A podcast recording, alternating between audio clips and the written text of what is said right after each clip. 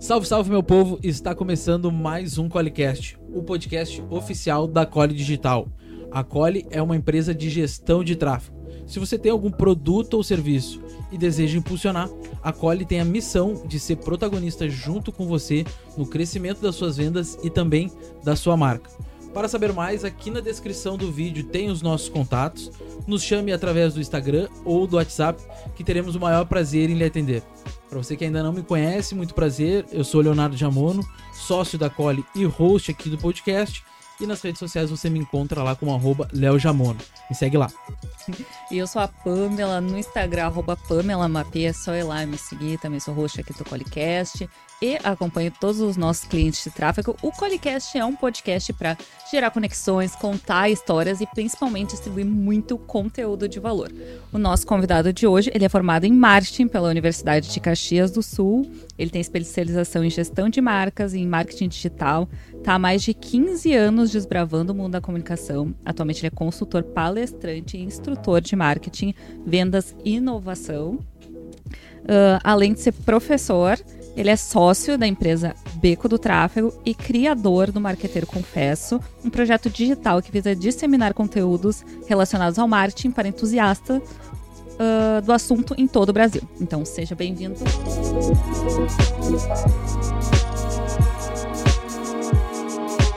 Marcos Torin. Olá, pessoal. Obrigado, obrigado pelo convite. A gente tava falando aqui um pouquinho antes de começar sobre a abertura. Pô, Léo, que é isso, cara? Acertei, mandou... né? Ah, mandou bem pra caramba. Ô, pode, pode cortar essa aí, vou botar lá no meu Instagram. Essa ficou boa. Que é isso, ficou bom demais. Obrigado, tá obrigado pelo convite. Desde ontem, né? Não, tô ensaiando desde ontem. Mas assim, ó, é, eu acho que na, na, abertura não tem a empresa. A Cole é uma empresa de gestão de tráfego. Eu, eu falo isso? Falou? Falou? Ah, tá. Falou. Eu, eu fiquei pensando assim, putz, será que eu falei? Falei, eu falei? Falou, falou. No corte a gente vê. Bom, é sem edição. Então, Bora. Obrigada por aceitar nosso convite, por estar aqui. Eu, como hum. fã, acompanhando pelo YouTube desde o início do Marqueteiro Confesso. Uh, fico muito feliz que tenha aceitado nosso convite de estar aqui hoje. E eu queria saber, principal curiosidade, é quando tu decidiu ir pro digital, e por que Marqueteiro Confesso? Boa, muito bem. Eu adoro contar essa história e obviamente que eu não consigo contar ela em todos os momentos, né, em todas as palestras, porque ela precisa de um tempinho e aqui a gente está com um tempo legal para a gente poder falar. Eu trabalho com comunicação, eu caí de paraquedas na comunicação. Comunicação não tinha nada a ver comigo. Acabei de escrever um capítulo de um livro agora que vai ser lançado em agosto em São Paulo. O livro se chama O Caminho do Empreendedor e a minha parte eu começo falando que eu era um aluno nota 6 em artes no colégio. Então, né, eu, criatividade era uma coisa assim, ó, que passava longe da minha vida, porque para mim criatividade eram os meus colegas que desenhavam bem. Né? Então, sim. essa era a relação que eu imaginava sobre isso. Então, eu entrei na faculdade para fazer fisioterapia, porque eu gosto de esporte até hoje, muito. Eu achei que eu ia fazer fisioterapia e ia trabalhar com esporte e ia ser uma maravilha. E aí, no meio do caminho, fui descobrindo algumas realidades e tal. Falei, olha, esse não é o caminho, né? Vou sair. E aí, assim, contra, não contra, mas de surpresa na minha família. Eu falei, vou trocar. E aí, então, tu vai fazer administra... vou fazer administração e me disseram, então tá, pode fazer, agora tu te vira aí com os teus cursos de faculdade, né? Porque fisioterapia a gente tava te ajudando, agora vai embora. E aí, vai por ti. Vai por mim. Meu irmão me conseguiu um emprego na empresa que ele trabalhava, comecei a trabalhar lá. E por um, conhecer outras pessoas depois de dois, três anos. Me dei bem trabalhando numa empresa, assim, lidei bem, consegui evoluir em cargos e tal, mas depois de alguns anos trabalhando, uma pessoa me tirou de lá, me colocou num, numa outra relação de trabalho com ela e no meio do caminho ela falou assim: Olha, vou montar uma gráfica digital. Eu falei, mas como assim? Eu, não, mas eu tinha uma gráfica digital antes, então pensei em montar aqui, vai ser legal. Vamos lá, vai lá dentro. Então ele me pegou e me jogou assim o negócio. É, Mas era um setor dentro da empresa ou não? Não, não uma empresa outro, nova. Outro business, tá. Uma empresa nova, e com outras pessoas, né? Com outro amigo também, que era sócio, uma loucura, assim. E a coisa foi andando, foi desenvolvendo, eu falei, eu na administração, né? Eu falei, não, mas se eu tô nesse negócio, quem sabe eu tenho aqui para alguma coisa que tem a ver mais com comunicação. Eu pensei em fazer marketing, mas não sabia o que era. Né? Sabia que não ia ter que mexer com tanta coisa de ferramenta e desenho e coisas assim, como a publicidade, né? Todo todos os seus softwares. Eu falei, não, beleza, eu vou pro marketing. E aí fui, beleza, entrei lá. Aí eu tinha uma professora, vou chegar na história do nome, eu tinha uma professora que admiro ela muito. A gente se encontra ainda pelos corredores da universidade. Ela me convida para fazer aulas também da pós de marketing com ela, que é a professora Goretti, e ela insistia muito na questão do termo, que não podíamos usar marqueteiro.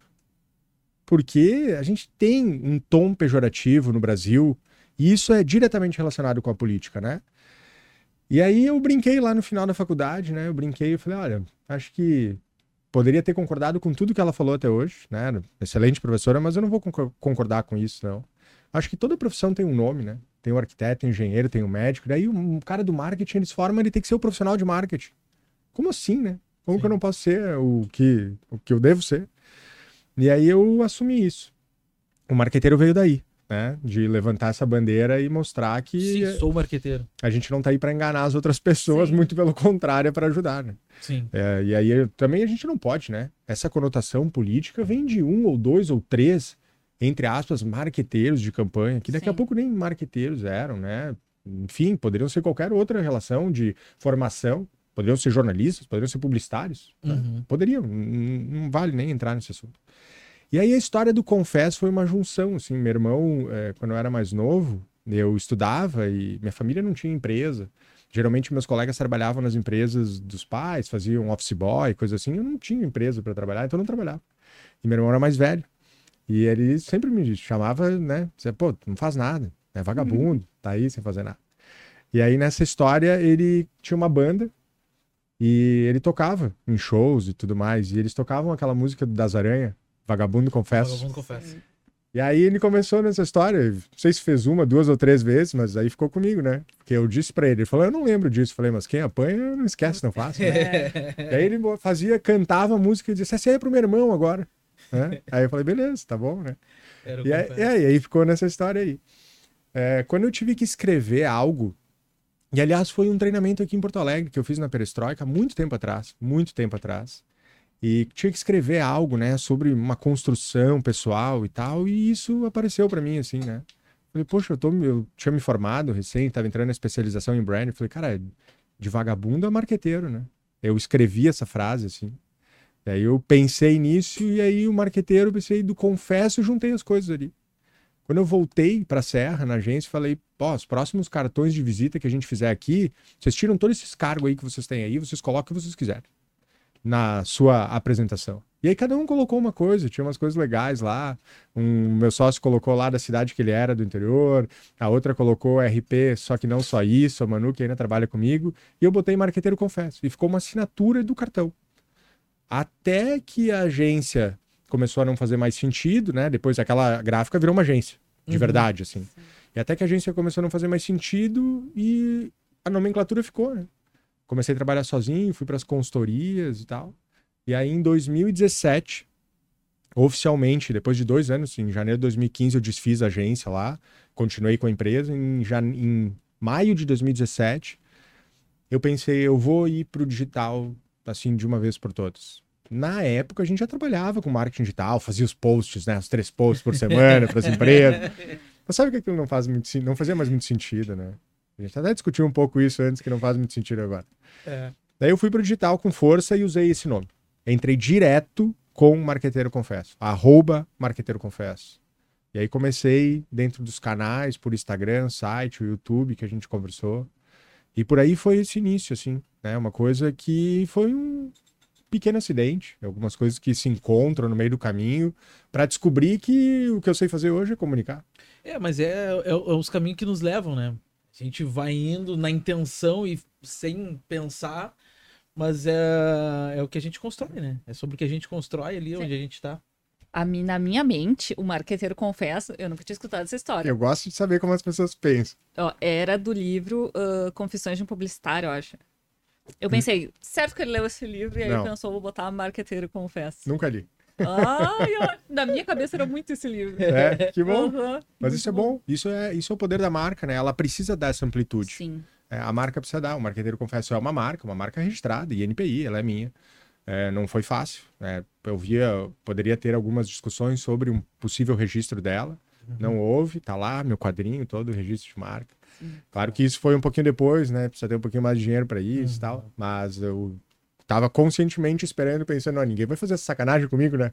Mas, por favor, não façam o que eu fiz, né? Se vocês têm um nome, têm uma identidade, é importante esse registro, porque de uma hora para outra ele pode estar sendo ocupado por alguém e a gente perder esse espaço, né? É muito fácil, né? A internet, ela tem muito fa- muita facilidade para novos entrantes e isso acaba podendo outro ocupar o teu lugar, ele vê que tu não tem o registro, já começa a pegar teu nome e já parte da onde tu de tudo que tu construiu. É porque para site, tu vai lá e coloca duas letrinhas e beleza. Para pra marca não pode, né? Uhum. Para marca tem fonética, tem escrita, dá para botar os- sua identidade, o logotipo ali.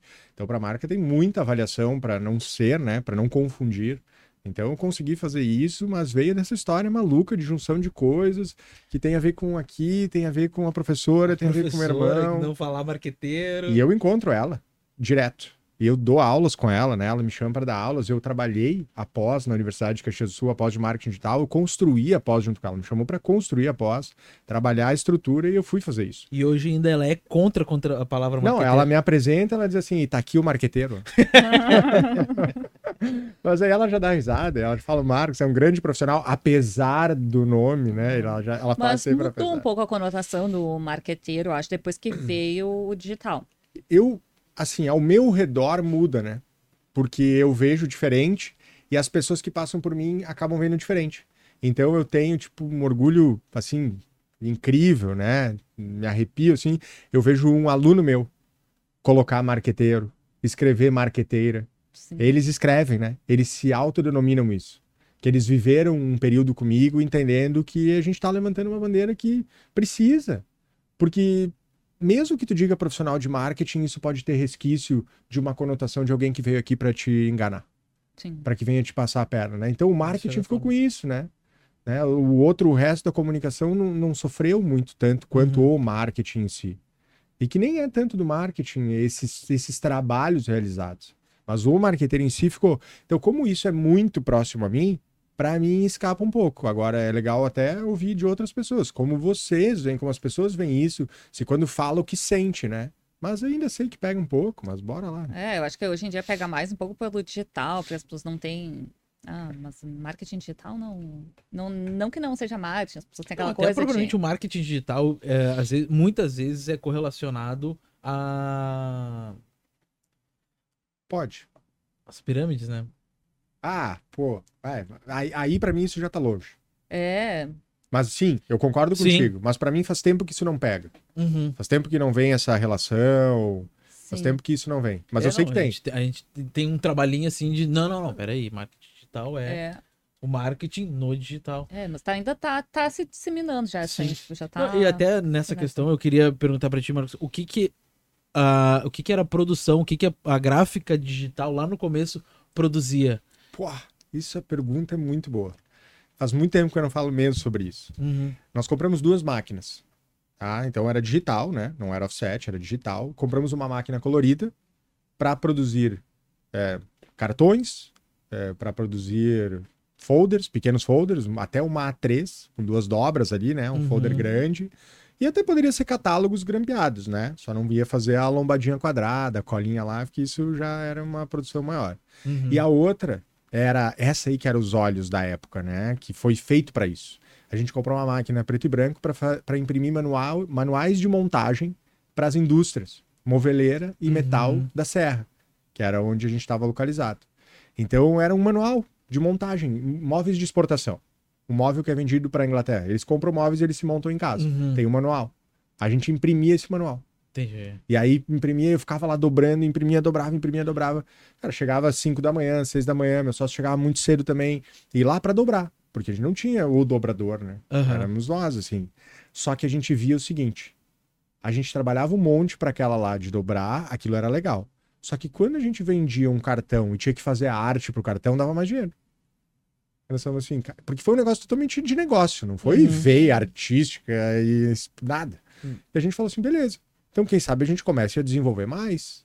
Vamos focar mais nesse produto. Claro, vamos focar mais. Até que devagarinho aquilo realmente, a gente vendeu a máquina de impressão PB lá e devagarinho virou realmente uma agência. E aí começou a incorporar pessoas de comunicação, RP, jornalistas, outros publicitários, e aí sim.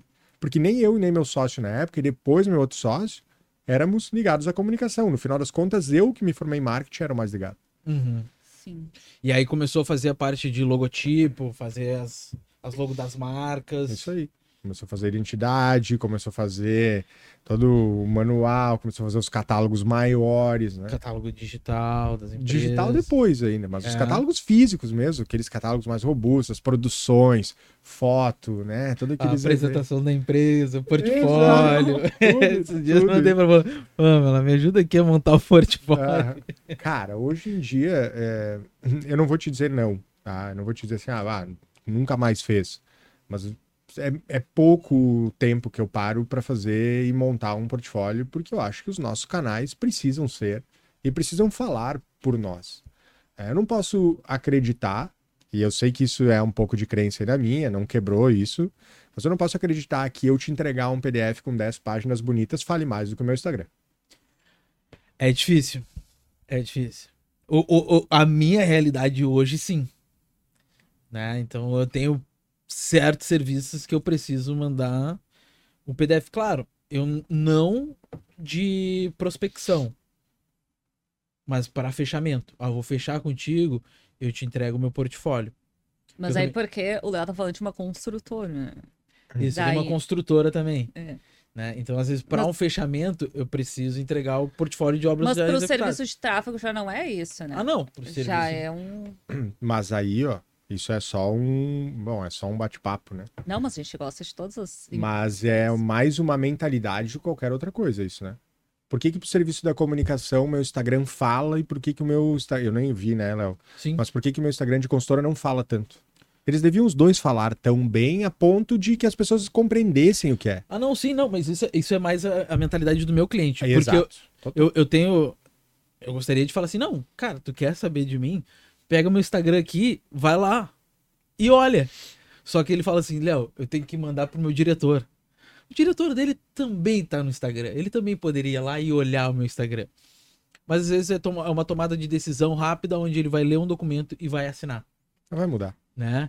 Não vai mudar, mas... Não, vai, vai. É, não, mas Vai, assim, como, enfim, protocolares da empresa, eu também preciso en- entregar uma proposta dentro de uma pastinha onde tem o meu cartão de visita, né? Formalidade assinado.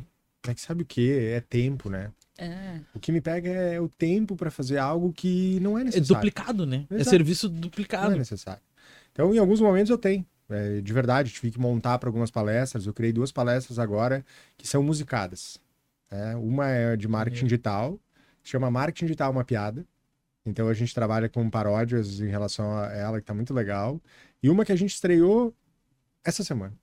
Né? A gente estreou segunda-feira, uma palestra musicada também sobre comunicação interna nas empresas. Para também abrir um outro nicho, ter uma outro, um, um outro olhar de mercado e ficou muito legal.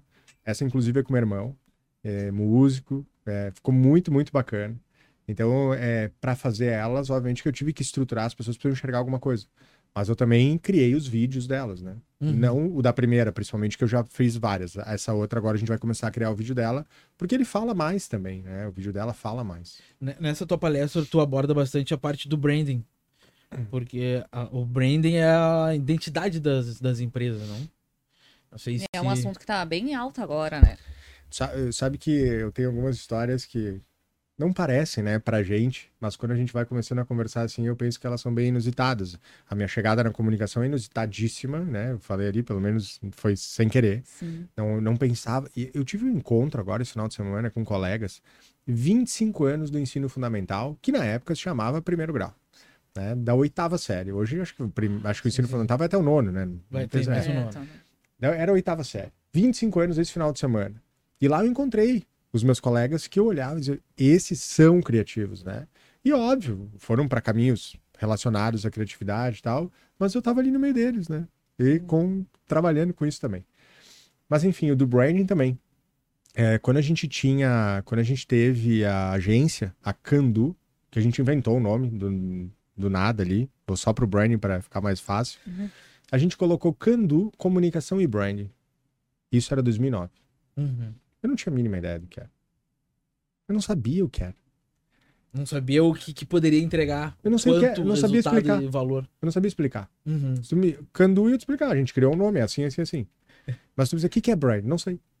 Então, muitas vezes, eu saí da minha sala, acessando o Google, tentando decorar a primeira frase para falar isso para as pessoas. E isso eu tava fazendo marketing ainda. 2009 ali foi nessa transição, porque a, a gráfica era 2007, a gente 2009. E aí eu acabo de fazer a graduação e quando eu tava acabando de fazer a graduação na universidade em Caxias, surge a possibilidade de abertura da primeira turma de brain, de especialização. Eu falei, na aí, faculdade. Na, na, na, na- na- na universidade Sul. Caxias Sul. Eu falei, eu vou fazer isso aí. Cara, e aí dois anos depois eu era especialista em brain. Eu falei, cara, agora eu sei o que é. Sim, foi profético. Não, agora eu sei o que é. E, Agora e e o que que o, o branding, quando tu fez o curso, e muito mais pra vender, mas o que que te agregou na tua empresa, no teu negócio? Hum, O branding é que- algo. o que que mudou na tua cabeça quanto à estrutura de negócio? O branding é algo que não muda tão rápido, né? Ele precisa de tempo. Ele vai precisar de um médio prazo para acontecer. E tem uma coisa que incomoda, que são os dois lados sempre, o lado ruim e o lado bom, olhando lá atrás como foi a especialização, que foi o seguinte: o lado ruim foi. é, eu não tive digital branding. Eu não tive marketing digital. Não teve. Em 2011, 12 ou 12, 13, não teve. Não teve essa disciplina.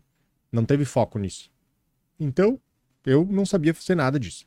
E ainda, os exemplos incomodavam.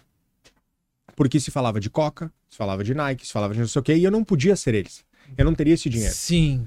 Então, esse foi o lado ruim. O lado bom é que certamente tudo que eu construí até agora é por causa daquilo lá. Porque hoje, o exemplo que não podia ser usado pode ser usado.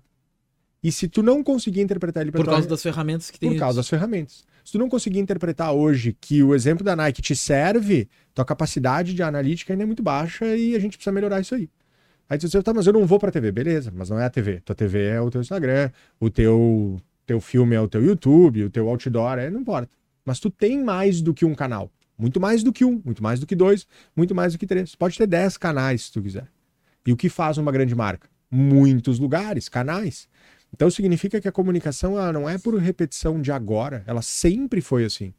Então aquela realidade me fez construir o que eu fiz hoje, com um nome que hoje as pessoas escutam, às vezes gostam, dizem que nome legal, sólido, mas que no começo foi uma junção de histórias, e aí eu fui estudar storytelling para entender isso também. Então tudo isso me fez construir o que está sendo construído, obviamente, até agora. né?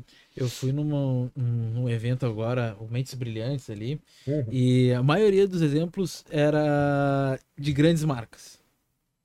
Ah, porque a propaganda da, da Nike, a ah, aí falaram a questão também de tu te reinventar né, no mercado como profissional, que foi a palestra do Potter, e ele trouxe o exemplo da Netflix com a Blockbuster, que é, querendo ou não, também eu não, não conseguia trazer para minha realidade, né? Aonde é que tá a evolução do meu mercado, onde é que tá a minha revolução e aonde tá a minha comunicação? Como eu tô me comunicando com todo esse cenário, com as ferramentas, mas o que mais hoje, assim, eu tento buscar é o que é o meu, a minha marca.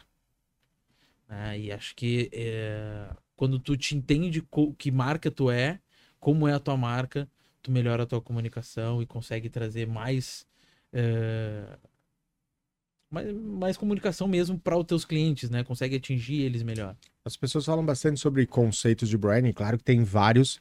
Acker é o grande pensador que a gente tem sobre gestão de marcas, mas eu gosto de uma definição pop, assim, pop popular, que é branding é o que as pessoas falam sobre você quando você não está na sala. É, é isso. Sobre isso. É isso. Essa é o tamanho, essa é, esse é o teu rastro de marca, né? O lastro que tu deixa. Então é isso. Gosto de pensar outras duas coisas. Então são pequenos conceitos, porque se a gente for pensar sobre prisma de identidade, sobre coisas e técnicas muito pesadas, a gente não vai conseguir implementar isso exatamente em todas as empresas, no dia a dia. Mas tem coisas que são muito simples. Então pensar isso é muito simples. Outra coisa muito simples: identidade e imagem de marca. Isso é muito simples. Então, assim, quando tu quer comunicar algo, não precisa pensar em identidade. Vamos pensar pelo exemplo. Quando tu quer comunicar algo, tu fez um post, tu quer que as pessoas pensem alguma coisa sobre aquilo. tu está criando ou buscando criar a sua identidade. Ok? O que as pessoas percebem sobre aquilo é a imagem. E muitas vezes isso não está conectado. Pode ser que vocês tenham. Hoje em dia, pode ser um pouco em desuso esse exemplo, mas ele é bom. A gente ainda. ainda a geração Z, quem sabe, já tenha mais dificuldade. Mas da Y e X a gente vai entender bem. Aí a gente pensa o seguinte: um banco. Ele faz uma propaganda e fala que a gente é especial. E se eu preciso do atendimento dele, é muito difícil. Então ele quer criar uma identidade, porém a imagem percebida por mim não é que ele está querendo criar. Então aí entra o branding, aí entra a gestão de marcas. É fazer com que as pessoas tenham uma relação muito próxima de quem a gente é para o que a gente está querendo entregar. E os canais digitais estão aí para isso. E aí a gente volta para a história do portfólio. Né? Tá aqui. Né? Se tu não conseguir realmente compreender tudo por aqui, tá tendo alguma falha. Ah, mas a gente vai entrar naquela questão protocolar, uma geração que precisa daquilo. Ok. Aí, é, aí a gente faz um corte. Mas se não, precisa ser identificado por isso. Mas aí, Marcos, é, lá em 2015, quando tu fecha a agência da, da, da gráfica, né? E começa a agência, é, a comunicação ela vem mudando e ganhando novas ferramentas, né? 2009, a agência para a gráfica para agência 2009. 2009. 2015 eu fechei tudo e fui para consultorias, ah, para tá, mentorias. 2009, 2015 foi o ano que eu falei Anotei. assim, ó, eu dei errado. Não, eu tive que fechar uma agência. Sim. Ela era bonita, parede colorida, videogame, tinha tudo. Inspiração Google. Não, mas assim, nessa agência, o que, o que, qual eram as ferramentas de comunicação é, que às vezes ficou muito do, do cardzinho, né? E aí, como é que era esse trabalho de gerar a comunicação e colocar tudo que. Uh, o post intencional que eu anotei aqui uh, dentro de um cardzinho? Hum, não sei, não tinha nada. Era outra época, né? Não tinha nada. Eu nunca, eu nunca, ó, de 2009 2009 a gente ainda era muito incipiente, ainda nem tinha Facebook para nós, não era uma coisa clara, né? Acho que foi 2010, 2011, a galera começou a voltar de viagem e tal, começou a trazer o Facebook pra gente, a gente foi substituindo pelo Orkut. Mas como negócio, vamos pensar que ele foi 2010, 2011, uhum. que as empresas começaram a fazer postzinhos ali, 2012, 2013, 14, beleza. Isso me lembro muito claramente de a gente estar tá fazendo os posts lá e logo veio Instagram ali também. Então assim, nesse período que a gente comunicou, vendeu isso, eu nunca me comuniquei. Nunca. Eu nunca fiz um post. Eu nunca. Eu fiz post lá, eu tinha um Instagram pessoal na época, não existe mais. Marcos Vetonin lá, não existe. Porque só tem o marqueteiro, confesso. É, mas eu. Eu nunca fiz um post pra agência, eu nunca fiz um vídeo pra agência. Eu nunca escrevi um texto pra agência, eu nunca fiz nada. Então era uma coisa completamente diferente, né? Eu, hoje eu imagino que era, pra mim, o que eu fazia, eu penso que era muito fake. Sim. Mas Era também isso... é outra, outra realidade, né? Era. Hoje em dia, se tu tivesse. Que nem quando tu parou e o Marqueteiro Confesso surgiu, tu meio que se obrigou a se posicionar nas redes sociais. Não, eu, eu quis, eu me obriguei e eu quis. Eu falei assim, ó. Eu, eu imaginei que eu poderia ter mais resultado. Sim. E eu criei uma teoria para isso. Qual? Que é um convite. É, seja o próximo idiota da onde que eu tirei esse negócio, tá? E eu não tenho nada a ver com os idiotas que estão falando por aí, tá? É uhum. É outra coisa. Não tem a ver com o livro, uhum. não tem a ver com o Marcos também que fala não seja idiota, seja humano. Tu foi na palestra lá do, do Mente Brilhantes, Marcos Rossi fala isso, né? Uhum. Não, não é isso. É o meu idiota aqui. O que, que é o seja o próximo idiota? É o seguinte. É... E aí eu tô falando por mim e eu acabo imaginando que isso respingue para muita gente. Muita gente já me falou isso, então legal. Bom, bom que aconteça. Eu ficava antes de fazer, é, deitado na cama, eu digo lá na serra, friozinho, né? Cobertor, no celular, olhando as pessoas fazerem. Olhando vídeos, olhando é, qualquer coisa. Posts, e adivinha? Só criticava. Tudo era ruim. Eu fazia muito melhor. Na minha cabeça, né? Uhum. Que eu nunca tinha feito. Sim. Então eu sei falar melhor, eu falo melhor, olha o sotaque desse, olha a roupa, olha, sabe? Então, assim, tô lá achando que todo mundo tá errado, que todo mundo é idiota e não tô fazendo nada. E aí tu levanta dessa cama confortável e tu começa a fazer. E o movimento, ele começa a acontecer. Porque até então, tu fica trocando de aplicativo e o banco não traz nada, né? Não tinha dinheiro no banco. Uhum. Aí tu começa a se movimentar e tu começa a ver que esse aplicativo do banco também movimenta, né? Uhum. E aí tu começa a, a perceber. um- Eu ganho eu passo de fase ali. Exato. E aí tu começa a perceber e um dia vai chegar pra ti essa informação de que alguém achou que tu era um idiota fazendo aquilo lá. E aí tu diz assim, chegamos lá. Uhum. Agora tá resolvido. Agora eu sei que eu tenho que continuar aqui. Então, por isso que é, quando for tratado como tal, é esse o caminho. Não tem, não tem errado. É, é, é, é, era mais essa parte que eu queria provocar mesmo, porque assim, é, tem muita gente que faz o, o postzinho ali intencional na maior é, das boas intenções, e às vezes até nós do tráfego, a gente estrutura a campanha, é, monta uma, uma super estratégia para um lançamento, alguma coisa, e não tem às vezes o resultado esperado né? E às vezes a pessoa diz, ah, tu não, não utilizou a estrutura certa, não utilizou a estratégia correta, ou não montou bem a campanha. Mas é, é sobre o, o fazer e às vezes a expectativa do que tu tem que entregar e as ferramentas que tu tem, né? As empresas que tu tem. Tu disse ali que tu, te, tu não, não te comunicava, não, que tu fazia a, a- não fazia a comunicação da tua empresa ali por, e, e pensava assim, vai, eu faço melhor. Isso aqui não é o suficiente pra mim. É, mas também tem isso, né? A questão ali que eu pontuei na tua outra fala é, tipo, eu me coloquei, né? Eu penso hoje, se tu tivesse agência hoje, né? Uma dúvida que a gente sempre tem e que todo mundo sempre pergunta pra gente, nossos clientes, todo mundo, é me posicionar eu como marca, né? Tu é tua própria marca hoje. Ou ter, ah, ou me colocar à frente da minha marca. Essa dúvida, ela é provavelmente depois de qual é o melhor horário para postar, a que mais aparece. É. É, Nós vamos pular qual é o melhor horário para postar, isso é uma conversa madura, né? Então a gente vai deixar essa conversa de lado. Agora, essa aí é uma dúvida que aparece muito nas palestras, por exemplo. É, Poxa, eu tenho uma empresa, é, como é que eu faço? O que, que, eu, o que, que eu misturo, o que, que eu não misturo? Não há uma resposta única, mas há uma resposta global que eu acredito que traga entendimento. Que é o seguinte. Primeiro, se tu é um profissional liberal, a tendência é que tu traga tudo junto mesmo, tá? É uma tendência. Porque eu tenho uma empresa com mais pessoas. Não é só o marqueteiro confesso. E as pessoas trabalham na empresa marqueteiro confesso. Então, tá tudo bem. Isso vira empresa mesmo. O grande exemplo que eu sempre tive sobre isso, agora ele criou um Instagram pessoal, mas ele seguiu muito tempo com um Instagram só, um cara que eu fiz mentoria, o Henrique Carvalho, ele sempre foi o viver de blog. E agora ele criou o Eu Sou o HC porque ele criou um outro posicionamento.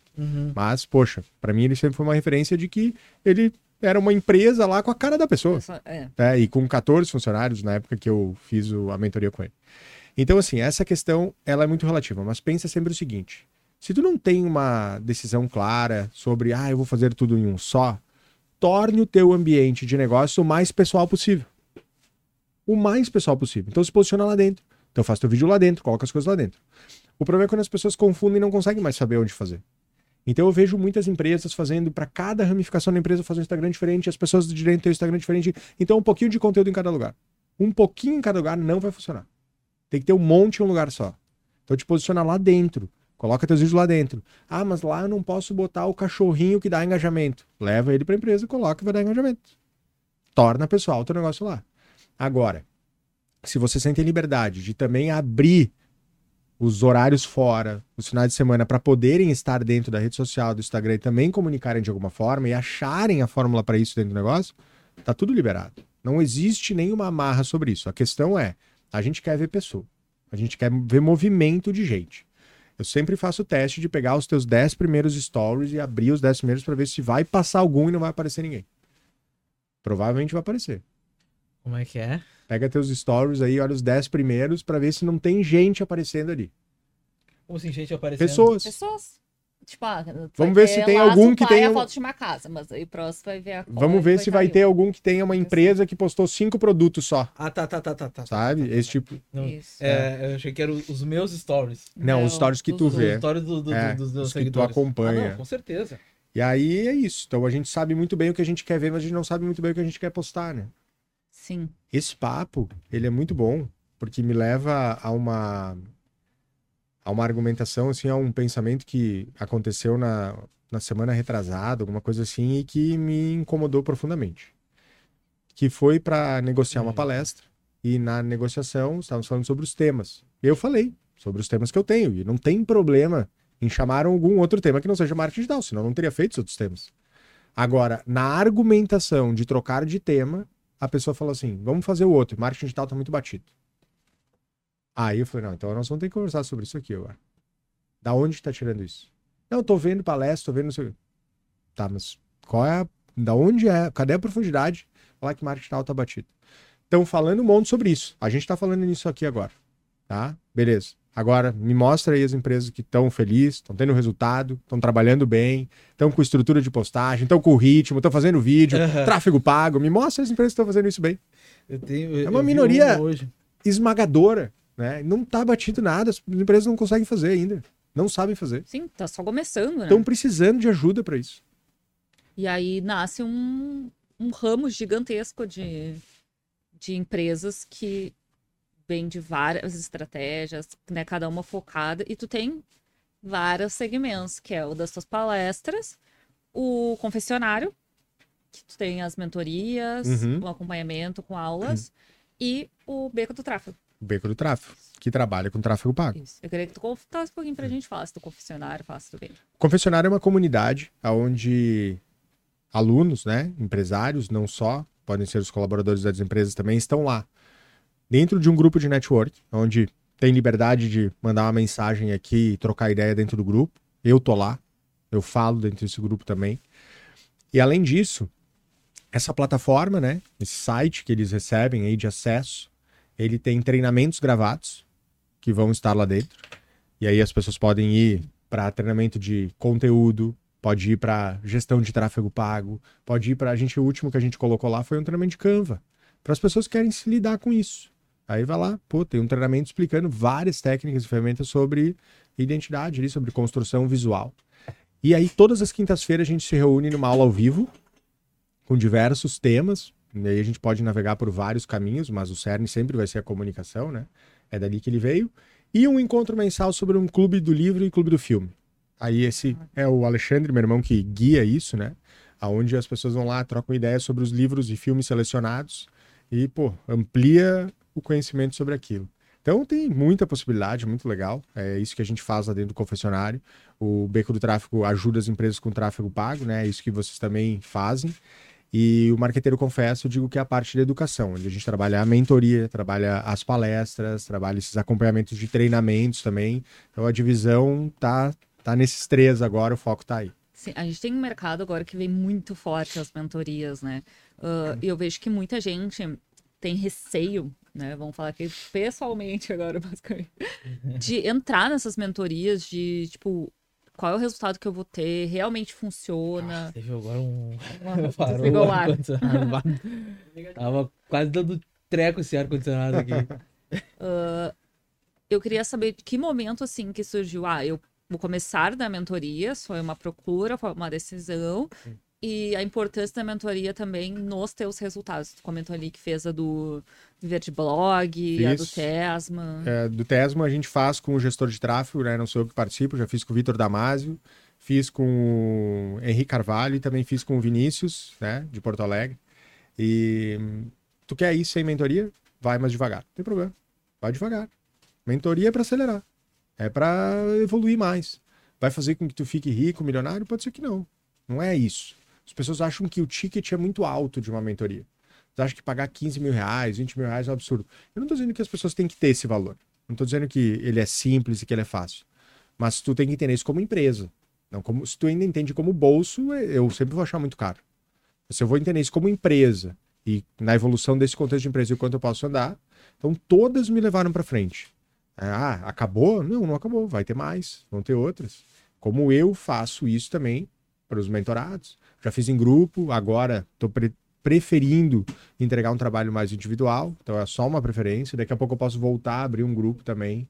Mas é isso. Não quer fazer mentoria, vai mais devagar. Quer fazer mentoria, vai acelerar. Regra é isso.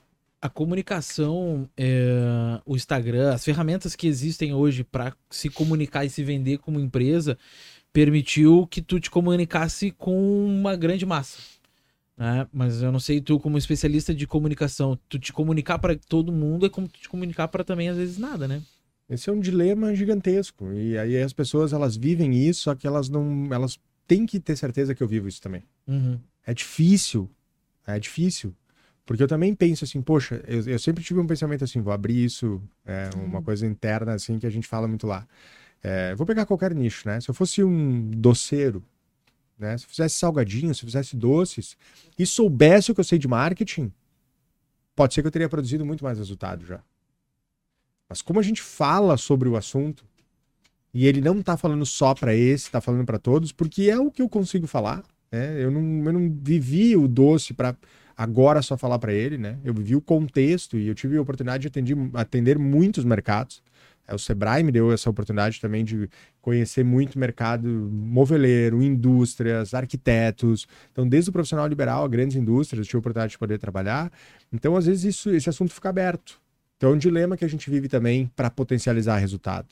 Então, isso é normal. Agora, tem sim uma tendência muito clara de se a gente consegue encontrar ali um buraco de mercado e conversar com aquele buraco, a gente conseguir ter performance melhor. O número não necessariamente será maior. O número, visualização, curtidas, mas o número financeiro ali no final tende a ser melhor pela identificação. É, eu, eu anotei ali a, a parte da comunicação e tu encontrar uma comunidade e formar uma comunidade aonde a tua comunicação ela vai ser mais assertiva, né, aonde tu vai ter uh, melhor resultado no que tu tá te comunicando, às vezes é muito melhor tu realmente diminuir a quantidade de pessoas na qual tu atinge para aumentar o teu budget, o, né, o teu ticket de venda do teu produto, que o teu produto é comunicação.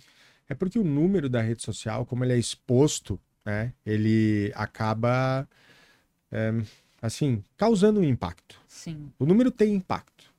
Só que ele pode ter um impacto muito curto. Eu posso ficar muito impressionado com 100 mil seguidores, começar a te acompanhar. Se tu, eu nem vou pensar mal de ti, mas pense o seguinte: tem 100 mil seguidores, cliquei para seguir. Tu não postar mais, aquele impacto se desfaz amanhã. Então não lembro mais. Como é, quantas pessoas você segue, você nem imagina, porque nem chega pelo algoritmo e tal. Uhum. Então, assim, o número não vai causar impacto se tu não postar. Se tu postar e aos poucos eu entender que essa conversa não é para mim, também não vai ser tão relativo. Então, o impacto do número é inicial. Ele pode sim te ajudar a pessoa a seguir. Mas vamos olhar para um outro contexto. Vamos olhar para uma outra rede importante. Não vou dizer que é só no B2B, porque estratégias de marketing digital de grandes players usam muito isso. E-mail. Ah, e-mail, o número é importante. Beleza. Claro, porque tudo é funil, É funil. é do maior para menor. Porém, importa tu ter 100 mil cadastros de e-mail, se 30 são desqualificados e tu continuar mandando para base, tu tá te prejudicando. Uhum. Tá prejudicando tua entrega, tá prejudicando tua ferramenta, tu tá muito prejudicado. Então tu é vezes tu- obrigado a limpar. Às vezes tu é. Eu acho que o Léo D'Agostino trouxe até esse exemplo. Quando tu tem uma lista de e-mails, até tanto e-mail marketing como também de lista de WhatsApp, Transmissão. tu acaba te comunicando com a pessoa e comunicando errado, né? Ah, eu vi que ele usou o exemplo lá que ele era que ele é gremista, aí foi uma- um negócio do Inter e tipo acaba queimando a tua empresa perante a e aí tu, tu, tu, tu, ao invés de tu criar um cliente, tu cria um detra- detrator da tua marca. Só que daí quando tu trabalha com e-mail, tu tá tranquilo em querer um número bom. Uhum. No Instagram não. Que seja qualquer número. Me põe o número aí que as pessoas vão ver o número. E a gente acaba sendo essa pessoa que vai valorizar o número, acaba incentivando que a coisa aconteça de qualquer jeito e a gente vê o que vê. A compra, né? O seguidor a qualquer preço. Às vezes não a compra, mas o postar a qualquer preço. Uhum. O conteúdo a qualquer preço, exposição. Então, daqui a pouco é isso, né? Esse número ele transtorna um pouco dentro do marketing digital. E quando a gente começa um trabalho numa empresa, tem que ter cautela com isso, tem que explicar isso para ela. Porque ela vai dizer, pô, e a curtida, e a visualização, né? E daqui a pouco ela recebeu o contato no WhatsApp, mas ela não tá valorizando. É uma Sim, loucura, É o que acontece. É. Acontece bastante, né? Normalmente a pessoa chega, ah, eu queria ganhar mais seguidores. Tipo, ah, eu queria aumentar o meu faturamento, né? Mas o melhor é que a pessoa usa a principal rede, o Instagram. Aí talvez ela não tenha mais tantos seguidores, tantas curtidas, mas tenha ali a procura pelo WhatsApp, outras formas. Mas o número dos seguidores, das curtidas, ainda é relevante, ainda é uma coisa que Claro. as pessoas se apegam muito. Eu começo a fazer um trabalho, eu tenho medo de encarar um marqueteiro do passado, né? Aquela história que a gente falou, sabe por quê? Porque tu começa a fazer um trabalho e tu sabe algumas técnicas rápidas para dar número. Sem nada de obsceno aqui, sem comprar, sem nada.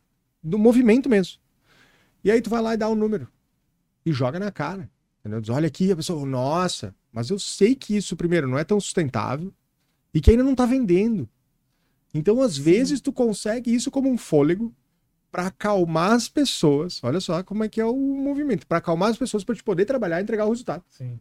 Mas tem que cuidar para não ficar sendo uma cortina de fumaça, né? Isso, daqui a pouco fala, Marcos, pô, cresceu aqui, mas, cara, isso aqui não tá me rendendo nada. Mas ele vai demorar um pouquinho para falar. Primeiro ele vai gostar do ele crescimento. gostar. Ele vai dizer, ah, que legal, nossa, vamos lá.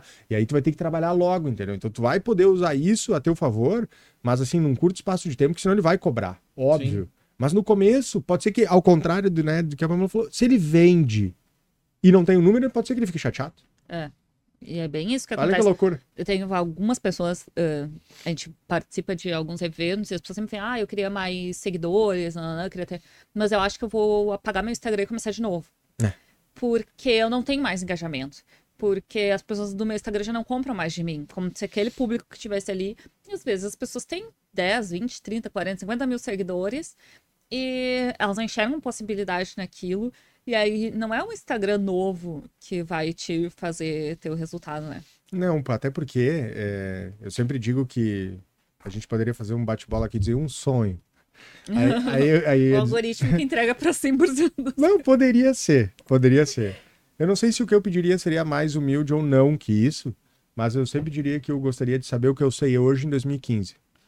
É, tipo, para trabalhar esse algoritmo e deixa ele trabalhar como ele quer, mas eu queria saber isso lá. Mas enfim, poderia ser o teu que eu gostei. É. Só que daí ele ia entregar 100% para todo mundo também, né? Sim, o Aí ia ser a mesma coisa. é, Aí no final das contas ia ser não igual. ia comer, Então, tudo. essa é a relação de entrega é a seguinte, né? A gente fala com vários tamanhos de negócio, vários. A gente estava conversando antes sobre alguns também. Eu atendo alguns negócios que tem 400 lojas em todo o sul do Brasil, outro que tem franquias no Brasil inteiro, e eu atendo a loja da esquina. Então, todos os negócios, vai, a pessoa vai ter que querer e estar disposta a fazer aquilo. E aí, o seguinte, é, ela fica nessa, nessa roda do número, dessa impressão do que pode dar e do que não pode dar, e esquece desse processo que ela teria como resultado financeiro, e isso prejudica a caminhada dela. Porque ela desanima, porque ela acredita que não está funcionando. Então, a gente deposita no marketing digital uma esperança injusta. Por que, que a esperança do marketing digital é injusta? Porque quando tu não tinha marketing digital e tu ia para o jornal, tu não fazia isso com o dono do jornal. Uhum. Tu não pagava pro jornal e ficava assim, vai vender, vai vender, não vendeu, não vendeu, quantas pessoas viram, quantas pessoas não viram. Tu não fazia isso. Aí tu dizia, ah, Marcos, mas é outra. Claro, é outra realidade, mas por que tu se comporta tão diferente de quanto tu pagava a tua mídia no passado? Na TV tu não fazia isso também, tu não tinha essa cobrança. Aí tu contrata uma agência, contrata um freelancer, ou põe uma pessoa para trabalhar. No primeiro dia tu já tá com os olhão assim em cima dela, pensando, e aí, né? Cadê o resultado? Vai vender? Então a gente tem uma cobrança exagerada. E outra coisa, pega uma loja. É, outro dia tem umas amigas que, inclusive, a gente está fazendo atendimento agora, elas têm uma loja. E elas faziam lives, isso é uma cidade pequena, uma cidade do interior, faziam lives, e sempre tinham 60, 70 pessoas na live. E não sei se antes elas tinham mais, a pandemia fez com que as lives eram mais potentes e tal. Em algum momento elas falaram que não estava mais legal. Que tinha, tava pouca gente e tal. E alguém pode estar vendo isso e pensando, né? né realmente, eu não faria também para 60. Agora eu quero fazer é, é uma questão de raciocínio e de ótica. Vou fazer o seguinte: tu tá dentro da tua loja, tá? Te larguei 60 pessoas lá dentro agora. Não consegue atender. Não vai atender. Não consegue atender. 60 pessoas é muita gente. Para uma loja que vende dentro daquele modelo. Aí tu vai dizer, ah, mas eu queria fazer um lançamento 6 em 7, 60 pessoas. Tá, era, era ruim. Então depende do que tu quer. Depende do teu objetivo. Tu não pode aliar. Ah, mas é que o cara lá entrou, o Érico Rocha, lá tinha 4 mil, tinha só 60 mas é outra coisa. Então, o que está alinhado aí? Obje errado. Objetivo e expectativa. Que é o que está que é a expectativa disso. Então, ou alinha isso, ou não vai dar certo. Como do- a relação de entrega, o que que tu enxerga principal no marketing hoje que é importante a pessoa analisar como resultado do marketing? A venda, óbvio. né? Ganhar o dinheiro, botar o dinheiro é certo. Só que o problema é que ela perde a relação de onde o dinheiro está vindo. O único marketing, a única parte do marketing digital que te dá a relação direta, vocês sabem qual é? Tráfego pago. Que tá lá o clique mostrou de onde veio. Agora, se tu tem um trabalho 100% orgânico, tu não tem a relação direta e às vezes tu desiste. Tu não tá percebendo que é daí. Se tu não tem um olhar atento, uma disposição a fazer, tu começa a parar de fazer a live. Tu para de fazer o Rios, que dava trabalho. Tu para de fazer o carrossel. E aí tu posta foto do produto de vez em quando. Então, no orgânico, a gente às vezes cai em descrença. Essa relação é complexa. Mas não acha que é. Tu trabalha com dois extremos, né? A loja da esquina e também com a loja com grandes colaboradores. Uh, para qual das, das duas dos dois negócios é mais trabalhoso continuar a relação do marketing inbound? Maior. É diferente, porque o nível de conhecimento, como a gente falou antes, não está tão grande sobre o marketing digital dentro dos negócios. Então o maior tem uma estrutura muito mais pesada. É mais difícil movimentar. É, é mais difícil, difícil de tem comunicar. Mais ele tem, exato, ele tem mais dinheiro. Gerar cultura, o que, que é a cultura, o que, que é o. Sobre comunicação. acertar o cerne da comunicação. Aham. Claro que a gente vai encontrar empresas super bem estruturadas, tudo bem. E também tu vai encontrar um pequeno que ele vai argumentar para todos os lados que ele não tem como fazer. E também tudo bem. Mas o pequeno se movimenta melhor. É, ele, poxa, se ele acredita, ele vai lá, ele faz.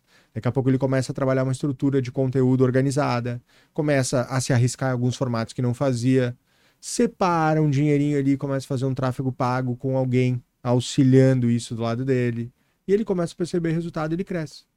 E ele cresce exponencialmente. É, ele cresce assim, é, ele cresce rápido. O tráfego pago faz isso, né? Uma estrutura bem feita faz com que tenha um crescimento. Quando maior. tu acha que é importante, ou em que etapa tu acha importante do negócio entrar com o tráfego pago? Essa pergunta é boa. Eu gosto de responder. É, porque assim, eu tenho tem dois momentos dessa resposta.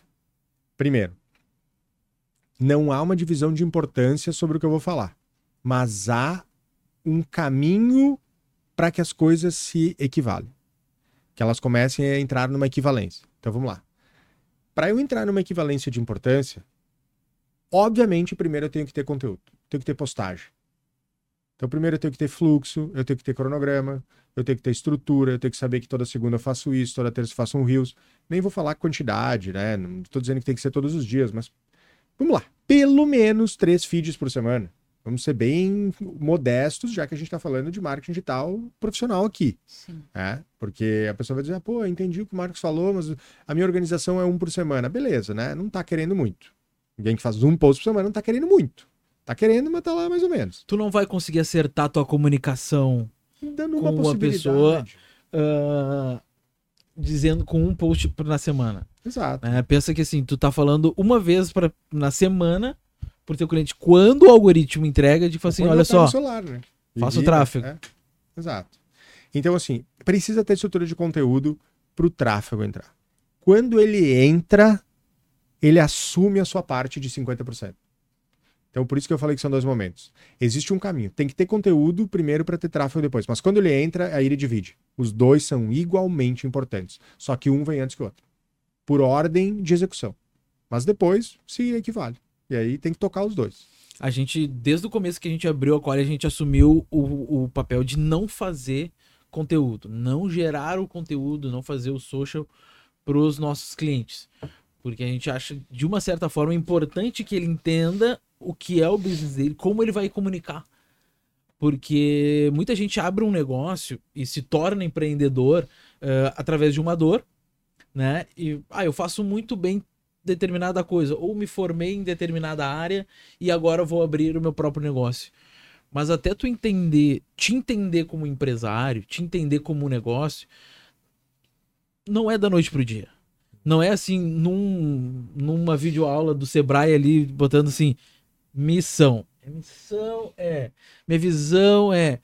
Só vai entender os teus valores e a tua missão no dia a dia da tua operação. No dia a dia do teu negócio acontecendo, tu fala assim, pô, aqui eu entrego. E aí começar a te comunicar com isso. Isso é importante tu mostrar também esse processo, né? Se tu contrata uma empresa aí, Obrigado. tu Vai comendo aqui. Eu vou pegar uma aguinha. Fica à vontade. Pode. Se tu te coloca, tu coloca outra pessoa lá dentro, tá ah, tu vê. Não é a mesma coisa que alguém dentro da empresa comunicando o que tá acontecendo lá no dia a dia, passando uma visão que realmente funciona. Uma agência, né? Eu, não, eu sou muito a favor de ter agências produzindo conteúdo para a empresa, eu acho que funciona. Mas que nem todos os conteúdos são, ah, não deveriam vir da agência. Por exemplo, aquele card bonito lá, vamos supor é uma universidade, ah, matrículas abertas, né?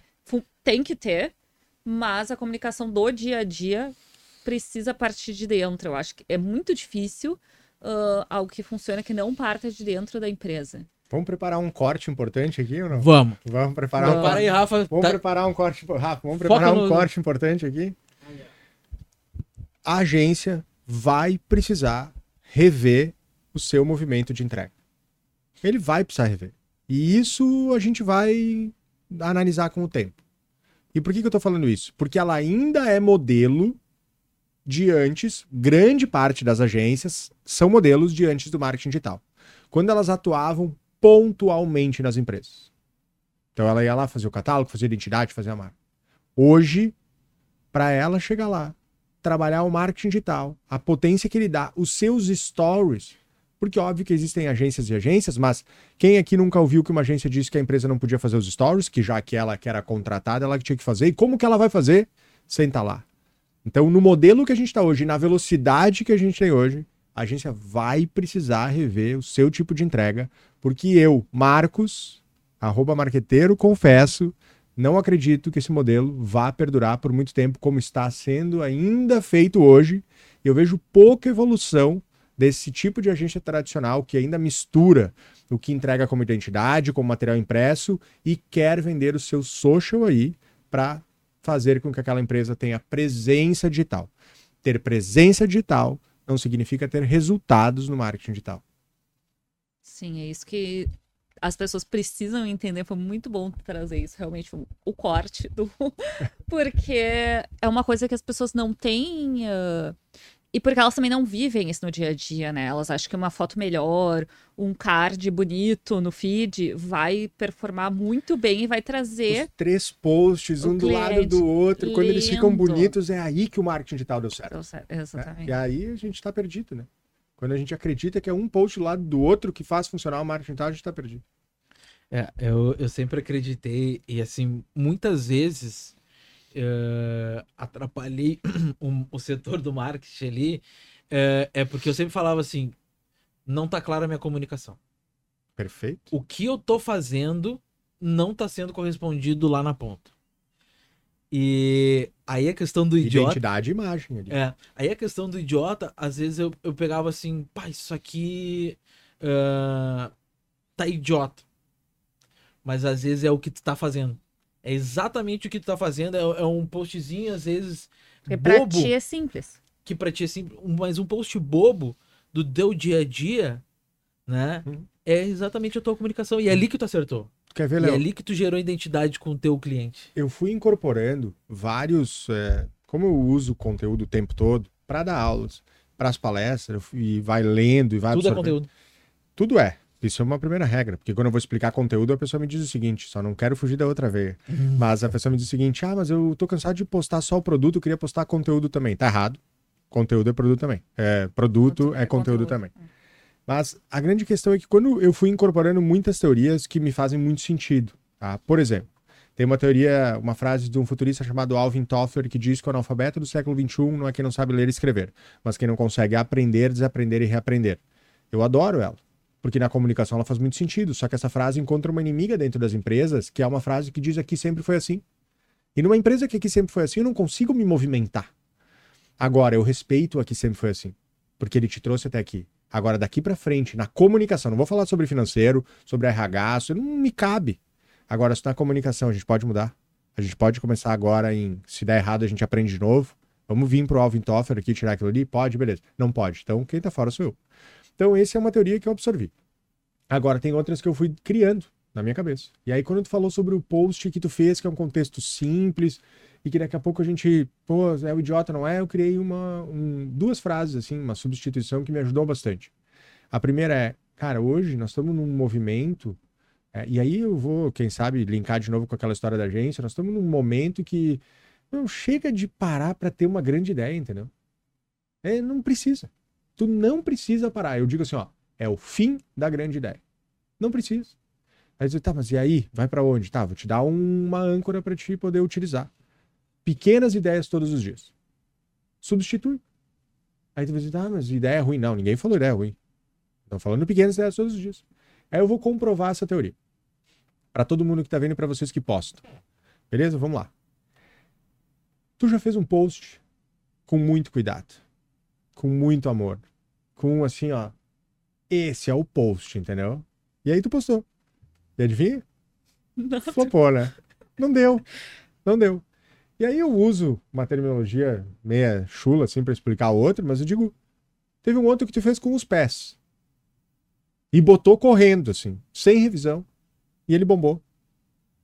Então tu não vai ter controle de tudo. E leve para si que quem matou até hoje as tuas principais ideias foi você mesmo. Porque não colocou aquilo para rodar e para ver o que acontecia. E se a gente for mais longe, a gente pode até adaptar isso para um pensamento de contexto de startup, de MVP, né? Mínimo produto viável. Por que, que eu tenho que fazer isso com os produtos? Não vou fazer isso com a comunicação. Vai comunicando, vai melhorando ela, né? Então, pá, se, se alguém para hoje, porque isso me doía muito, porque eu não era nada criativo, me doía muito alguém parar na minha frente e oh, me dá uma ideia aí, me dá uma, uma ideia para isso. Como se eu ia puxasse daqui uma grande ideia o tempo inteiro. Mas e, e aquela pessoa que é perfeccionista e ao ponto de, cara, só vou fazer o Instagram quando eu tiver. eu- eh, a primeira agência que eu contratei, eu falei assim, cara, eu quero ter no mínimo três meses de post programado. Porque eu quero entender a minha comunicação, ver se eu tô sendo claro no que eu tô transmitindo.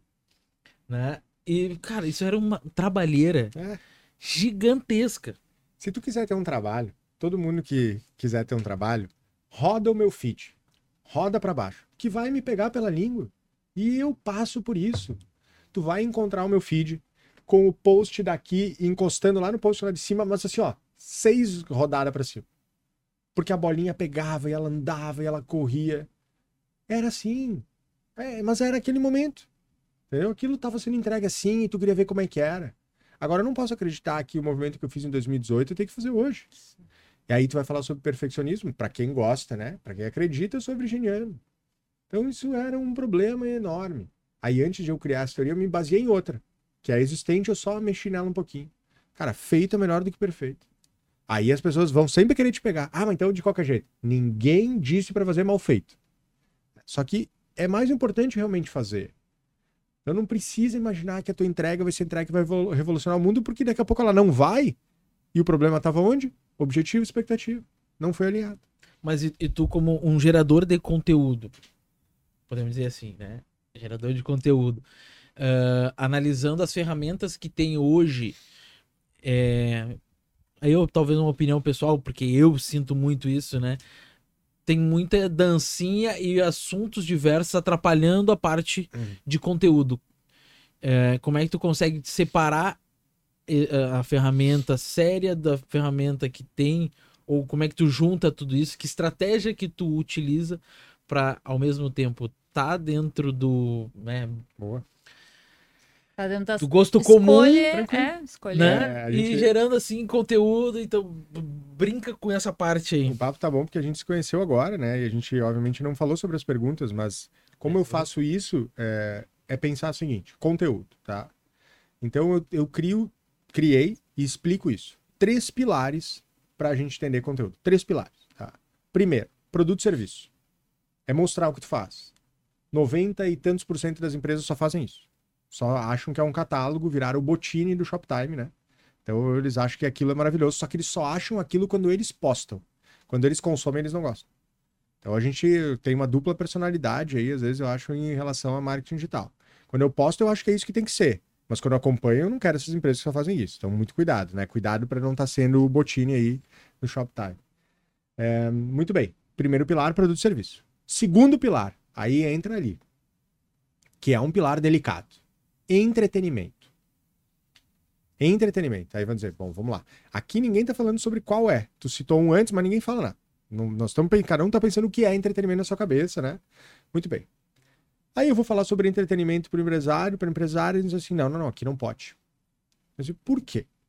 Porque somos uma empresa séria. Uma empresa séria não faz dancinha. Beleza. Vamos lá. Tá bom, beleza. Vamos pegar o exemplo da dancinha? Vamos. Tá. Depois eu, eu vou desconectar ele, mas Tá. vamos pegar que é o melhor, porque é óbvio que quando eu falo nas palestras eu não cito e todo mundo fica pensando dancinha, eu já sei. É, eu falei Muito pela bem. galera. Tá. Mas então, bem, falou, falou bem. Vamos pensar o seguinte: tu faz dancinha, tá?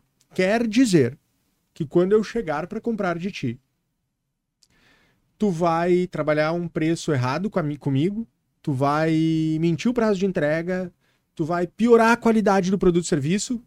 Aí a pessoa se defende bem e diz: não, não faria isso. Aí eu digo: então, tá tudo bem. Você não deixou de ser uma empresa séria. Aí ela pode ter um determinado impacto com isso. Mas eu posso não impactar com isso. Ou não tanto quanto eu preciso. E aí eu vou para a segunda argumentação do entretenimento.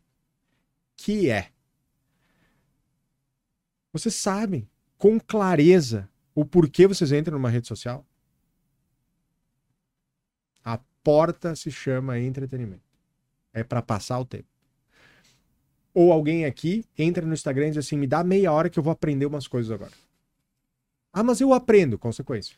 Aham. Eu compro, consequência. Alguém pensa que entra no Instagram para comprar. Em algum momento que viu, pode ser. Mas a consequência é maior. A, po- a maior porta de entrada, o maior fluxo é sobre entretenimento. Então chegamos a uma conclusão que tem algo aí. Agora, entretenimento é só dancinha? Não. É pertinente para mim? Pode ser que sim, pode ser que não. Aí eu preciso achar qual é o meu entretenimento. Uhum. Qual é o meu conteúdo leve? Qual é o meu conteúdo que te faz passar tempo comigo? A relação importante é pensar assim: tu gosta de conviver com uma pessoa ranzinza? Vocês gostam? Não. Com as marcas é igual. A gente quer conviver com marca leve e bem-humorada. Então eu preciso entender o entretenimento que é pra mim. Daqui a pouco o entretenimento pra ti é criar situações de enquetes e testes nos teus stories que são conteúdos que me fazem passar um tempo ali durante a semana. Pode ser. Pode ser um outro conteúdo diferente que não seja. É que a dancinha ficou evidente, então o exemplo para nós Sim, parece sim. que é só esse. Uhum. Mas existem vários. E aí o terceiro pilar que fecha tudo isso, que é o que eu mais gosto, e é o mais duro de trabalhar, mas eu sou fundamentado nele, e pouco saio dele, eu trabalho com entretenimento também. Mas o que eu não trabalho é produto e serviço, muito pouco, faço oferta ali direto. Mas o terceiro é conhecimento. Hum, tô É. comparado contigo. É quanto as pessoas aprendem entrando nessa rede social. Eu pergunto pra ti, se eu entrar na tua rede social, vou aprender o quê? Ah, que tem um produto novo, um serviço novo, beleza, e amanhã e depois? Então eu só aprendo isso, beleza, então é botine, né? Então é Shoptime lá, não, não tem o que fazer. Agora, eu quero aprender aí. Ah, mas eu posso aprender sobre produto? Pode, mas eu quero aprender sobre conteúdo relacionado também, sobre o que tá ao redor. Então, essa estratégia eu vou pensar sempre, produto ou serviço, dependendo como tu entrega, entretenimento e conhecimento. Esses três pilares é o que juntam o conteúdo. Daqui a pouco o teu viés vai ser mais conteúdo, não tem problema, mais conhecimento, tá bom? Daqui a pouco alguém vai trabalhar muito bem em entretenimento e consegue engajar muito bem por isso também. Vejo várias marcas fazem isso, é, profissionais também, liberais, fazem muito bem isso. Mas uma mescla saudável ali tem estratégia e entrega, tenho certeza. Claro que buscar isso para si, né? Cada partezinha do conteúdo, esse é o trabalho do dia a dia. Ah, são escolhas que tu faz, né? Às vezes tu tem um serviço e, cara, eu sou extremamente técnico. Só falo sobre técnica. Em algum momento tu vai encontrar ah, na tua comunicação uma comunidade que vai querer te ouvir. Né? Então, assim, ah, a gente lá trabalha muito dados, relatórios, ah, métricas, não sei o dá quê. para trabalhar um conteúdo de entretenimento com as dúvidas que as pessoas têm nisso e Uhum. que para vocês é uma coisa muito óbvia e que deve gerar muitas dúvidas, porque eu sou um zero, né? Não sei isso. E aí, pô, aí quando o cliente fala tal coisa, sei lá, dá para criar umas esquetezinhas, umas brincadeiras relacionadas e que não machucam ninguém. Sim. E que daqui a pouco vão fazer a pessoa ter um sorrisinho lá do outro lado. Cara, um sorriso do outro lado, é uma conexão neural aí, né? Uma conexão de marca gigante. Só que a gente não valoriza isso, né? Eu não entendo que é essa construção que vai fazendo com que a gente seja maior, melhor resultado. Então é isso. Então dá para achar esse tipo de conteúdo em todos os lugares. Eu, eu tenho vários exemplos sobre isso, mas gosto de citar um, que inclusive eu fiz uma live com eles, e eu pergunto nas palestras, alguém aqui tem um negócio mais complexo do que esse para comunicar? Aí todo mundo quer saber qual é, eu coloco o slide, arroba Jardim da Ressurreição, o cemitério mais famoso da internet. Teresina, no Piauí. Fiz live com eles. Incrível. Incrível a comunicação, o jeito que tratam no presencial e no online, fazem brincadeiras. Tratam sério o que precisa ser tratado sério. E por que, que um, um cemitério não pode ter Instagram? É a vida. A gente ri, a gente chora, tá tudo bem.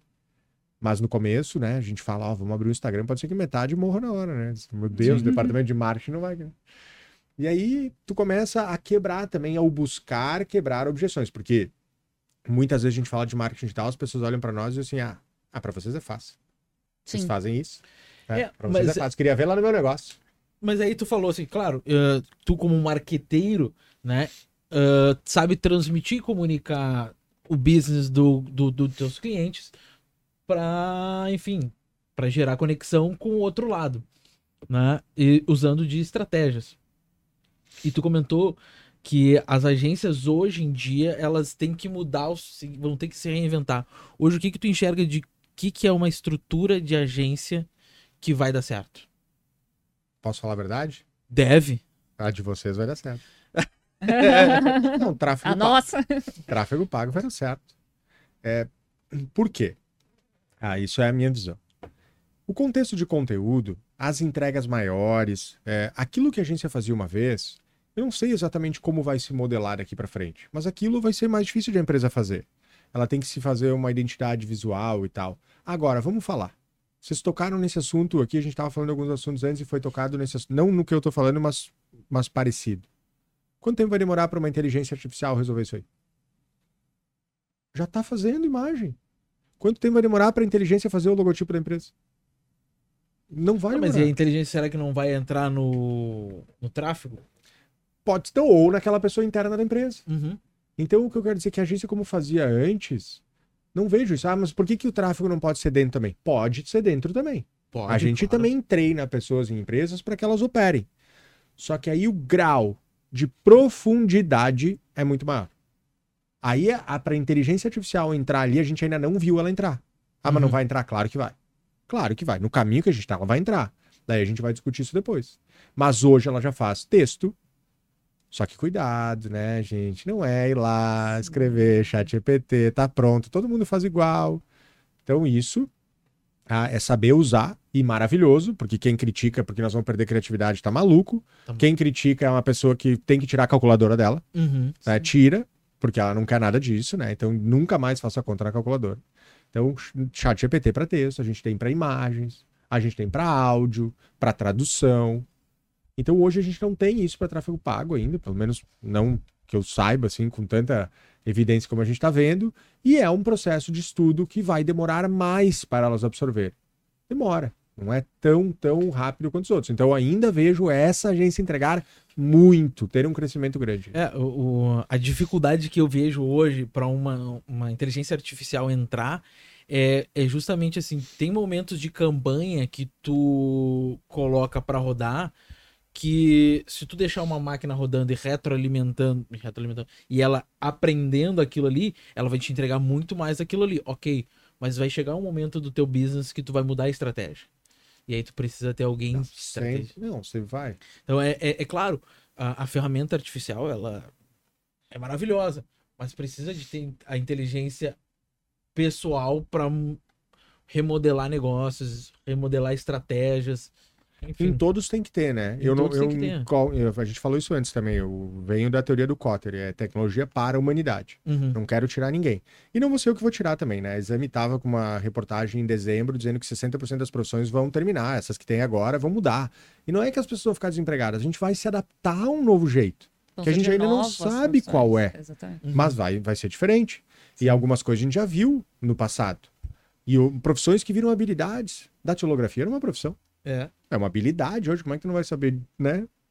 Digitar. Mas claro, quem fez curso faz melhor. Tá bom, mas ninguém mais faz. Uhum. Porque tu vai aprender isso fazer, né? Habilidade. Então, tudo que é, com certeza, as primeiras vão ser os esforços repetitivos, né? Aquilo Sim. que tu faz sempre da mesma forma.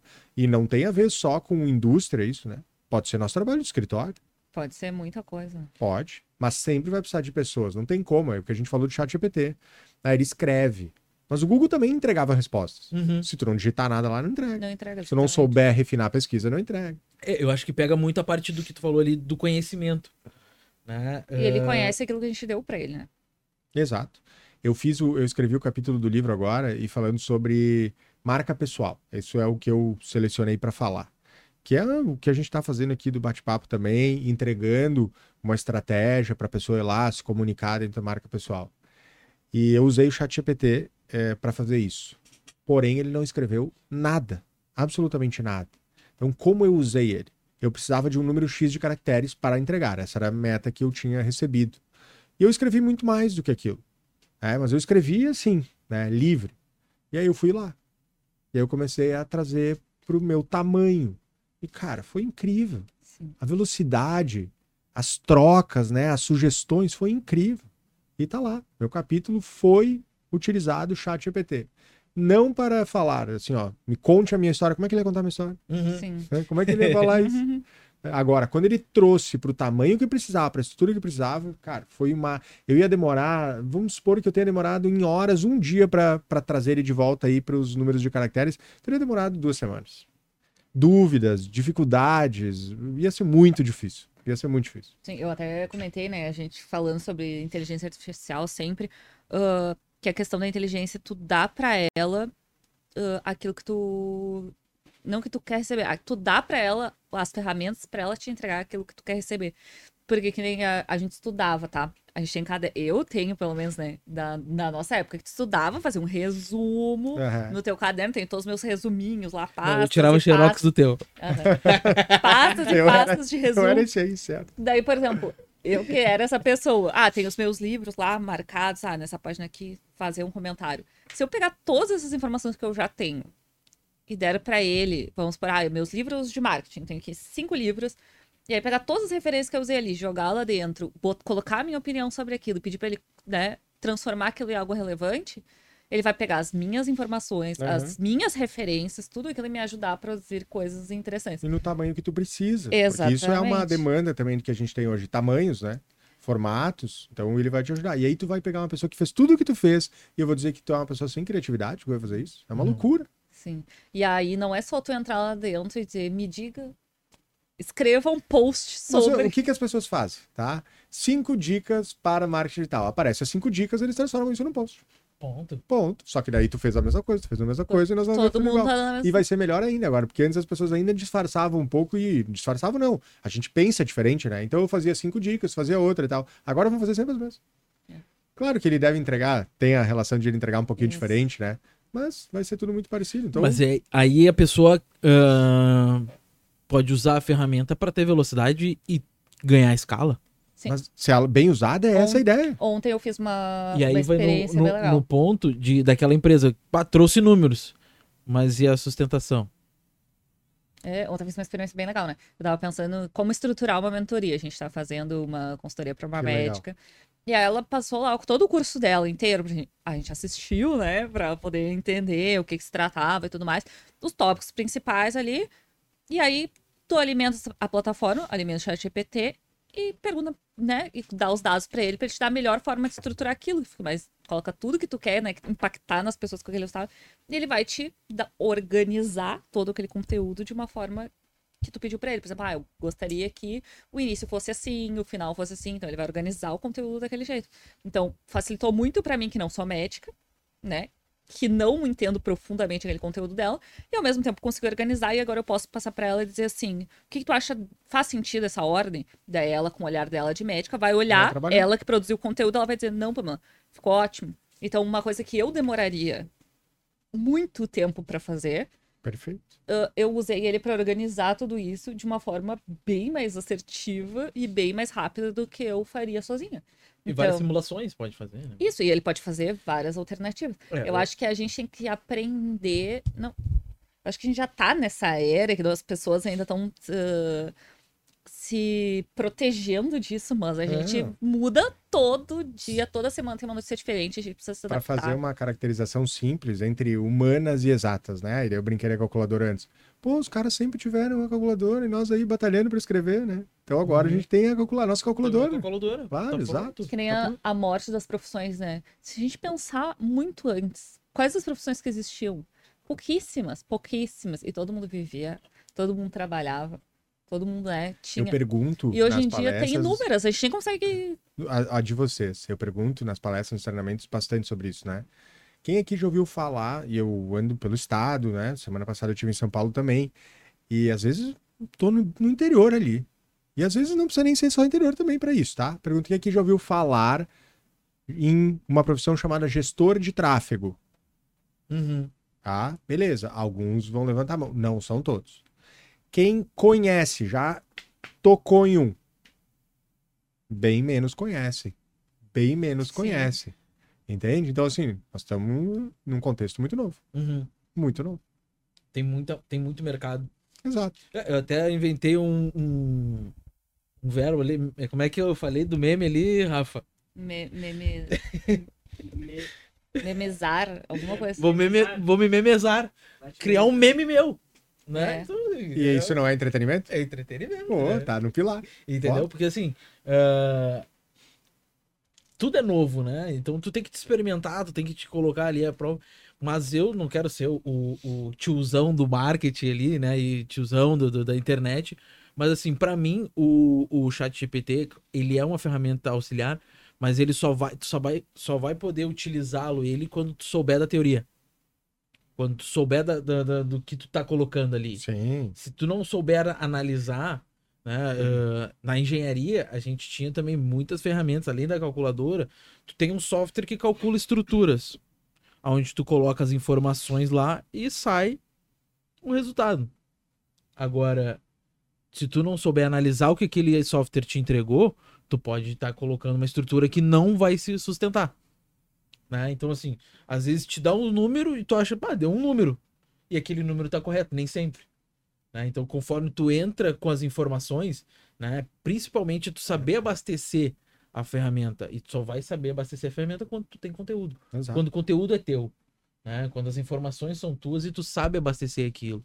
Senão qualquer número vai ser gerado. Qualquer história vai ser contada ali dentro. E, de novo, guardar as proporções, o Google sempre foi assim. Sim, e aí as pessoas têm essa rejeição a As isso, fake né? news, né? Quando na verdade, Dependendo de ah, quanto... que nem a gente falou, olha, vai ter gente que vai botar lá cinco dicas sobre marketing digital. E aí, essa pessoa vai botar isso, vai publicar isso, e outras pessoas vão consumir isso e vão acreditar nisso.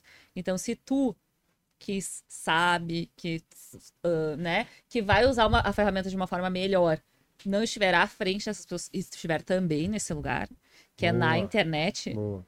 como é que tu vai combater aquilo? Se Isso aí. escondendo? É isso aí. Não, né? A gente tem que aprender a usar para usar da forma correta e estar onde as pessoas que só copiam estão também. É porque não tem como a gente mostrar uma coisa sem estar vivendo isso, né? A questão do mentor também tem essa relação, né? Então, o mentor. Tem duas coisas sobre mentor, né? Mentor sem, ter, sem mentor, isso eu sempre ouvi muito do Vitor e concordo, né? Mentor que não tem mentor, tu desconfia, né? É, e o outro é que mentor obrigatoriamente tem que ter passado pelo caminho. Então, se tu for falar de chat GPT, mas tu nunca usou, é complicado. Se tu for fazer tal coisa e tu nunca fez, ah, vou falar sobre tráfego pago, nunca fiz, é complicado. Uhum. Vai falar sobre faz, faz vídeo, mas tu não faz, é complicado. Então o mentor tem que passar pelo caminho. Tem que ter o skin da game. Não tem como fazer. Até na, na palestra que o Potter deu na, no Mentes Brilhantes lá, uma coisa eu fiquei ah, assim, satisfeito, né?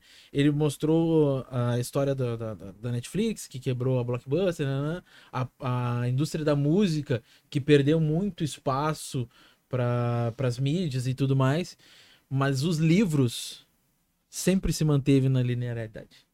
Por quê? Porque ali é que tá o conteúdo. Claro, tem muita produção de livro através de mas o fato de tu ler e publicar o livro, ter a validação de outras pessoas, né? De verdade, ter o crivo de editoras e tudo mais, isso permite com que ali esteja um conteúdo.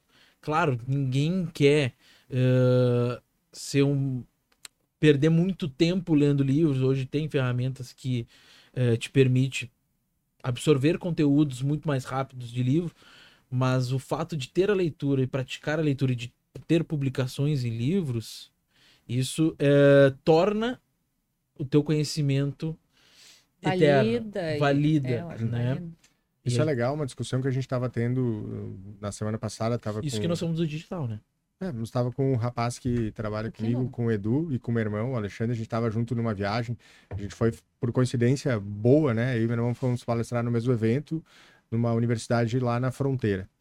E aí a gente estava falando sobre isso, né? Primeiro, que esse convite que eu tive para escrever o livro físico, né? Ir lá no lançamento, pegar impresso, mesmo que era um querer, hein? capítulo disso, cara, vou, vou trazer. Voltarei e trarei. então. E aí eu fiquei muito feliz, muito feliz de poder materializar aquilo, né? Porque a gente tem muito disso com o livro, né? A gente tem umas coisas com o livro que é meio estranha também, né? Tipo, a gente sai da livraria e já tá esperto, assim, né? Já ficou mais inteligente, né? Só de comprar É, ele. tá- É, mas não vem, Tu não vem. ele na mão, assim, Mas pa- te olha. É, parece que vem, né? Tá na mas, estante é, ali, mas não vem. de pó, leu um, dois. Mas eu admiti isso pra eles, que é porque de repente eles não, não imaginavam que era assim. E eles falaram assim: tá, mas esse livro, mas esse aqui, esse aqui tu não tem ele. Beleza? Obviamente que eu não tenho todos. E hoje, o momento que eu vivo hoje, ele não me permite que eu pegue o livro na mão. Não tem como. É, por que não tem como? Porque eu tô sempre fora, muito tempo fora, e ou em casa com um filho pequeno. Então ontem eu estava em casa, eu peguei ele no colégio, às 5h15. Das 5h15 até a hora de ele dormir, eu fiquei o tempo inteiro com ele. Eu precisava fazer algumas coisas no computador, não fui. Precisava fazer tal coisa, então a minha esposa veio, a gente jantou junto, a gente brincou junto, e a gente foi dormir. Eu fiquei o tempo inteiro com ele. Não dá pra pegar meia hora ali, não dá. Uhum, Ah, mas não tem. Não queria. Queria fazer aquilo. uhum. Aí hoje eu não tô em casa. Já não vou estar. Amanhã, aí eu volto só amanhã. E ainda hoje vai ser rápido ainda um dia. Então eu volto só amanhã no final do dia. Beleza. Só que hoje pra vir pra cá foram duas horas e meia. Amanhã pra onde eu vou são quatro horas e eu vou voltar com três horas e 45. Aonde eu coloco eles? Pra ouvir. Pra ouvir. Então eu escuto todos. Não é a mesma coisa. Já falaram que a atenção não é igual. Ok. Foda-se, né? Antes feito. Ah, não. Entendeu? Antes fez do que Cara, foda-se. É, É. é, é aquela história. Qual é o teu melhor. Eu vou pra academia às 7 da manhã. Ah, é cedo, na serra, é 2 graus. Qual é o teu melhor horário? O que tu pode ir. Como é que é o melhor livro? O que eu posso consumir agora. Uhum. Entendeu? É o que eu posso consumir. Ah, quando tiver tempo, tu vai voltar. Ninguém nunca me fez essa pergunta. Tô me fazendo. Tu vai voltar a pegar. Pode ser que sim. Uhum. Seria muito legal. Não, o prazer de tu ler um livro e tocar nele, folhar, Maravilhoso. é maravilhoso. Tu te conectar com aquilo ali.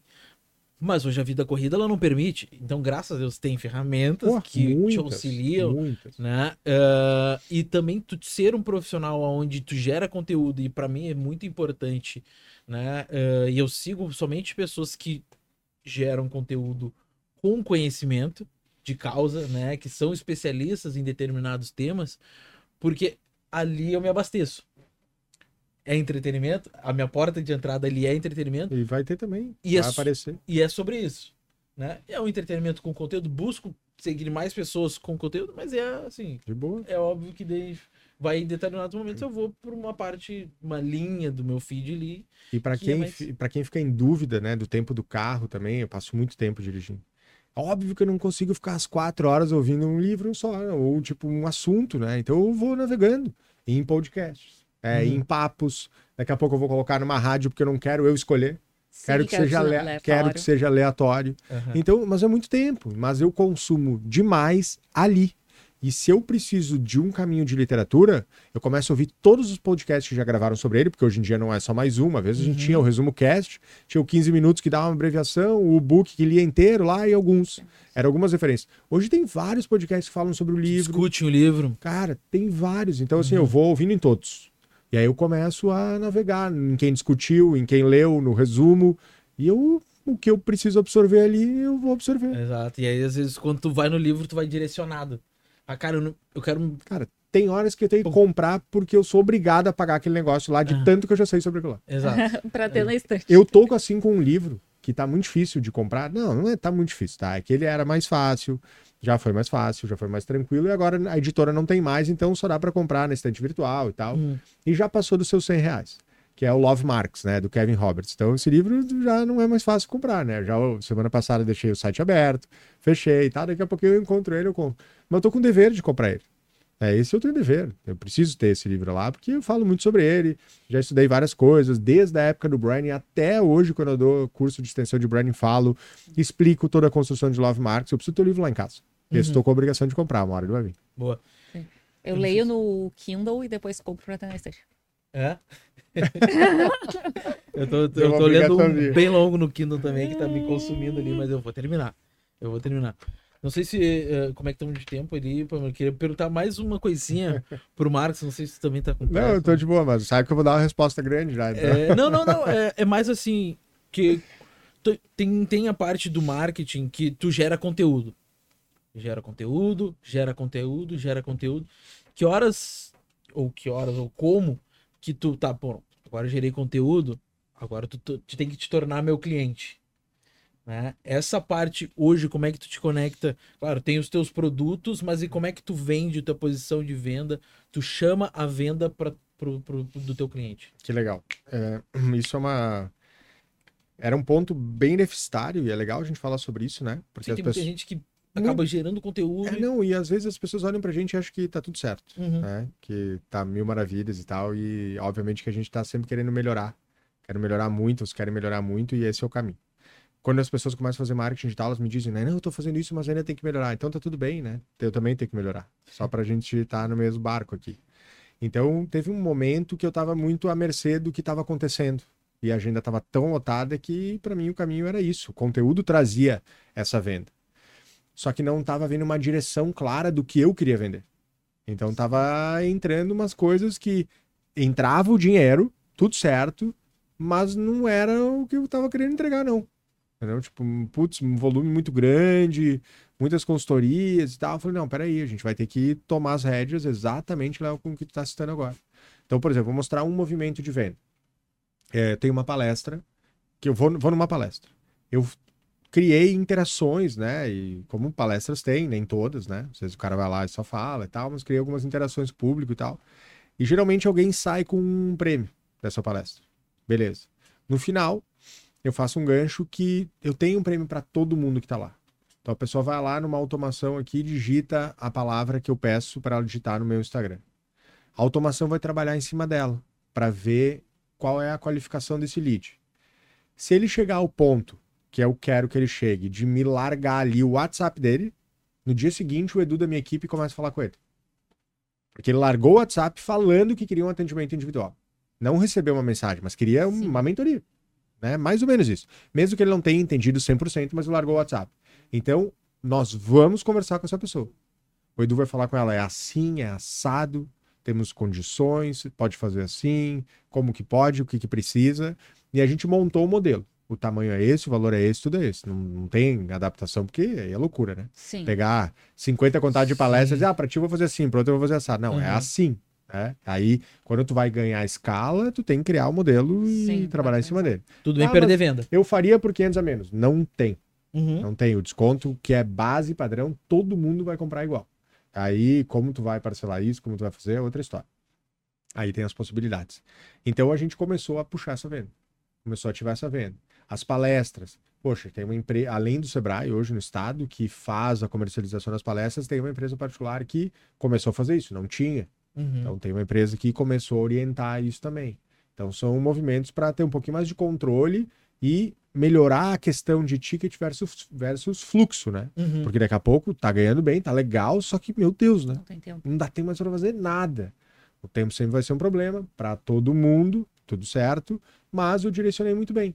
E é muito estranho, porque o ano passado eu passava às vezes quatro, cinco consultorias e dava aula de noite, assim, um tempão. E eu pensei, eu não tenho tempo por causa disso. Hoje eu não faço mais esse nível de consultorias. E mesmo assim eu não tô de bobeira. Não consigo, sabe, tempo para dizer, ah, tô de boa. É porque o resto aumentou ticket. E aí eu começo a trabalhar mais e me dedico mais para aquelas coisas. Mas começou a aumentar quando eu comecei a controlar mais para onde a venda ia, assim. Mas antes não tinha, não, cara. Que vinha, a gente matava, fazia, dava fluxo, dava grana, mas tava uma loucura difícil de sustentar. Hoje tu vê que tu acertou bem a parte de comunicação para o teu, pro teu cliente, ele chega bem para ti. Acertou a venda. Acertou a venda, sim, a estrutura Nesse- de vendas. Nesse ponto, Isso. sim, mas tem- de novo, dá para melhorar. Sim. Dá para melhorar. Tem muita é. gente que tá escapando dessa compra final, chegou até lá no ponto, tá escapando e diz, oh, peraí. Eu e o Edu estão pensando isso todos os dias. E aí, por que, que esse cara tá escapando? Por que, que essa pessoa veio até aqui e agora pulou fora? E aí tu vai fazendo esses ajustezinhos ali. Uhum. né? Nem sempre o ajuste, não. Não vão pensar aí que sempre o ajuste é o preço. A baixa que vem. Não, Aham. não é isso. Tem alguma coisa aí que tá- não tá sendo dita. Então a gente troca o áudio da automação. A gente troca a frase da automação. Aí testa mais três, quatro palestras. Qual foi o fluxo? Ah, vendeu tantos. Opa, aqui tá, melhorou então. Vamos mais um pouco. Aí, e vai fazendo isso. É, é... Que normalmente as pessoas têm muito isso, ah, não, meu preço tá alto, então vamos abaixar o preço porque não tá É. funcionando. Os clientes sempre ah, vamos fazer uma promoção. E às vezes não é isso, às vezes, no- a maioria das vezes não é o preço. Pagar uma mentoria de alto ticket te liberta do preço baixo. Se pode ficar isso como uma lição, pagar uma mentoria de alto ticket para alguém te liberta do preço baixo. Porque se tu pagou, as outras pessoas também vão pagar. Aí tu vai dizer de novo, ah, mas eu não tenho contas. Beleza. Se tu puder pagar, tu vai te libertar disso. E aí acabou a discussão que é porque tu tá cobrando mais e tal. Não vai ter isso. Tu tá errando na oferta, porque tu pagou 20, tu pagou 15, tu pagou 10. Então as outras pessoas vão pagar também. Não é preço, é comunicação. É o que todos vão falar. e eles vendem. Tu não tem que acertar o teu preço, tem que acertar a tua comunicação. É, Cara, é, na verdade, a palavra que se usa mesmo é a comunicação, mas a palavra traduzida aqui é a tua oferta. É oferta. É a oferta. Uhum. Então é uma pessoa realmente conectar com aquilo que está sendo dito. Muitas vezes a tua entrega é linda, maravilhosa. Se eu chegar até ti, eu só tenho elogios para ti. Mas são poucos que chegam, porque a oferta não é tão atrativa. É, não, não tá conectando tão bem. Então, às vezes, o ajuste, de novo, não é no preço. Muda a palavra, muda o jeito. Agora tem o chat, né? Nos ajuda aí. Como é que eu posso melhorar minha oferta? Uhum. O que, que eu posso ofertar? Aí cuida para daqui a pouco não ser agressivo ou não ir para uma oferta que tu não entrega. Aí tem um tem uma linha tênue de essa oferta ser uma coisa que tu não entrega, né? Tem que cuidar.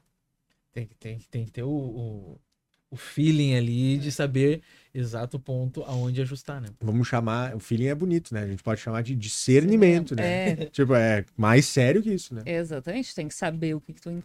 Agora, muitas vezes, de verdade, isso acontece pra mim. tá? Muitas vezes a gente tem medo de, de botar o acelerador aí na oferta, de botar o pé. Tem medo de botar uma palavrinha que tu vai achar que é mais agressiva, só que tu tem isso. Tu Uhum. entrega, mas dá receio. Pô, aí tu vê o outro fazendo, diz, poxa, aquele cara nem entregaria daqui a pouco, sei lá. Mas é, tem que ter um pouco de ousadia, né? Cuidar com essa linha tênue, mas um pouco de ousadia também na oferta, senão as pessoas vão passar batido. Porque tem muita coisa sendo ali, não, não vai chamar atenção. E tem muita gente que tem medo de dar preço também, né? Ah, cara, essa discussão é gigante, né? É, É. é eterna. Eu É. acho que temos, né? Porque Temos, o, o- só pra deixar minha opinião sobre isso, é, eu não gosto muito quando entra essa discussão de dizer assim, ah, tu não tá dando preço, então tu não quer vender, tu quer ter um amigo e tal. Cara, isso não é a questão que te falaram no marketing digital, isso se chama lá atrás no branding, posicionamento. É posicionamento. Eu não vou botar preço em. em- Tu pode per- perguntar o preço no direct, mando na hora. Mas eu não vou botar preço na mensagem, porque meu posicionamento para mim não tem nada a ver botar preço na hora. Agora, mesmo que for, e não é baixo ou alto. Não é porque é baixo que tu coloca alto que não coloca. A gente trabalhou com uma imobiliária que era em gramado que era milhões. Tinha que botar. Sabe por quê? Para não ficar os curiosos perguntando. Dava Sim. muito trabalho. Dizer que era 4 milhões, 3 milhões, não sei o quê, a pessoa, ah, então não tem. Então coloca. Sim. Então é posicionamento. Só isso. Então não tem certo ou errado, é posicionamento. É posicionamento Vem pro- lá de que trás. precisa. É. Eu entendi. Marcos, obrigado. Imagina, cara, eu que agradeço. Obrigado, Léo. Obrigado. Aulas. Aulas, Bora lá. aulas. Me Nossa, coloco à gostei. disposição aí para voltar e trazer o livro para Eu vocês. Trazer quero o livro. livro, Eu quero livro. Eu exatamente. gosto do livrinho. eu gosto do livro. Pô, tô ansioso para pegar ele na mão. Vai rolar. Ah, então eu queria agradecer a tua presença. Obrigada por ter vindo aqui, dividido o teu conhecimento com a gente. Também queria te convidar para olhar aquela câmera e convidar quem ainda não te segue para te seguir, conhecer o Marqueteiro Confesso. Muito bem. Então, dentro do, de canais, e aí alguns aí onde eu estou e distribuindo conteúdo, eu sempre cito o Instagram como principal, porque hoje é o nosso principal, mas site, tem o blog lá dentro com conteúdo atualizado também, tem o canal do YouTube, né, que a Pamela falou, me deu uma dorzinha aqui, né, a gente vai voltar, mas por anos ficamos ali nesse canal e tem alguns conteúdos ainda que reverberam e trazem também muitos seguidores para o Instagram, pessoas chegam no Instagram e me perguntam, pô, lá do YouTube eu tenho dúvidas aqui, vocês me encontram sempre por Marqueteiro Confesso. Marqueteiro é com K e Confesso com dois S. Podem chegar lá, se tiverem dúvidas, quiserem compartilhar e falar também sobre o nosso papo aqui, fiquem à vontade, encontro vocês lá. Tá? Para quem chegou seguir lá. até aqui, não esquece de acompanhar a gente no nosso canal e nas nossas redes sociais, arroba acole.digital. E toda sexta-feira ao meio-dia a gente tem um episódio novo aqui no canal.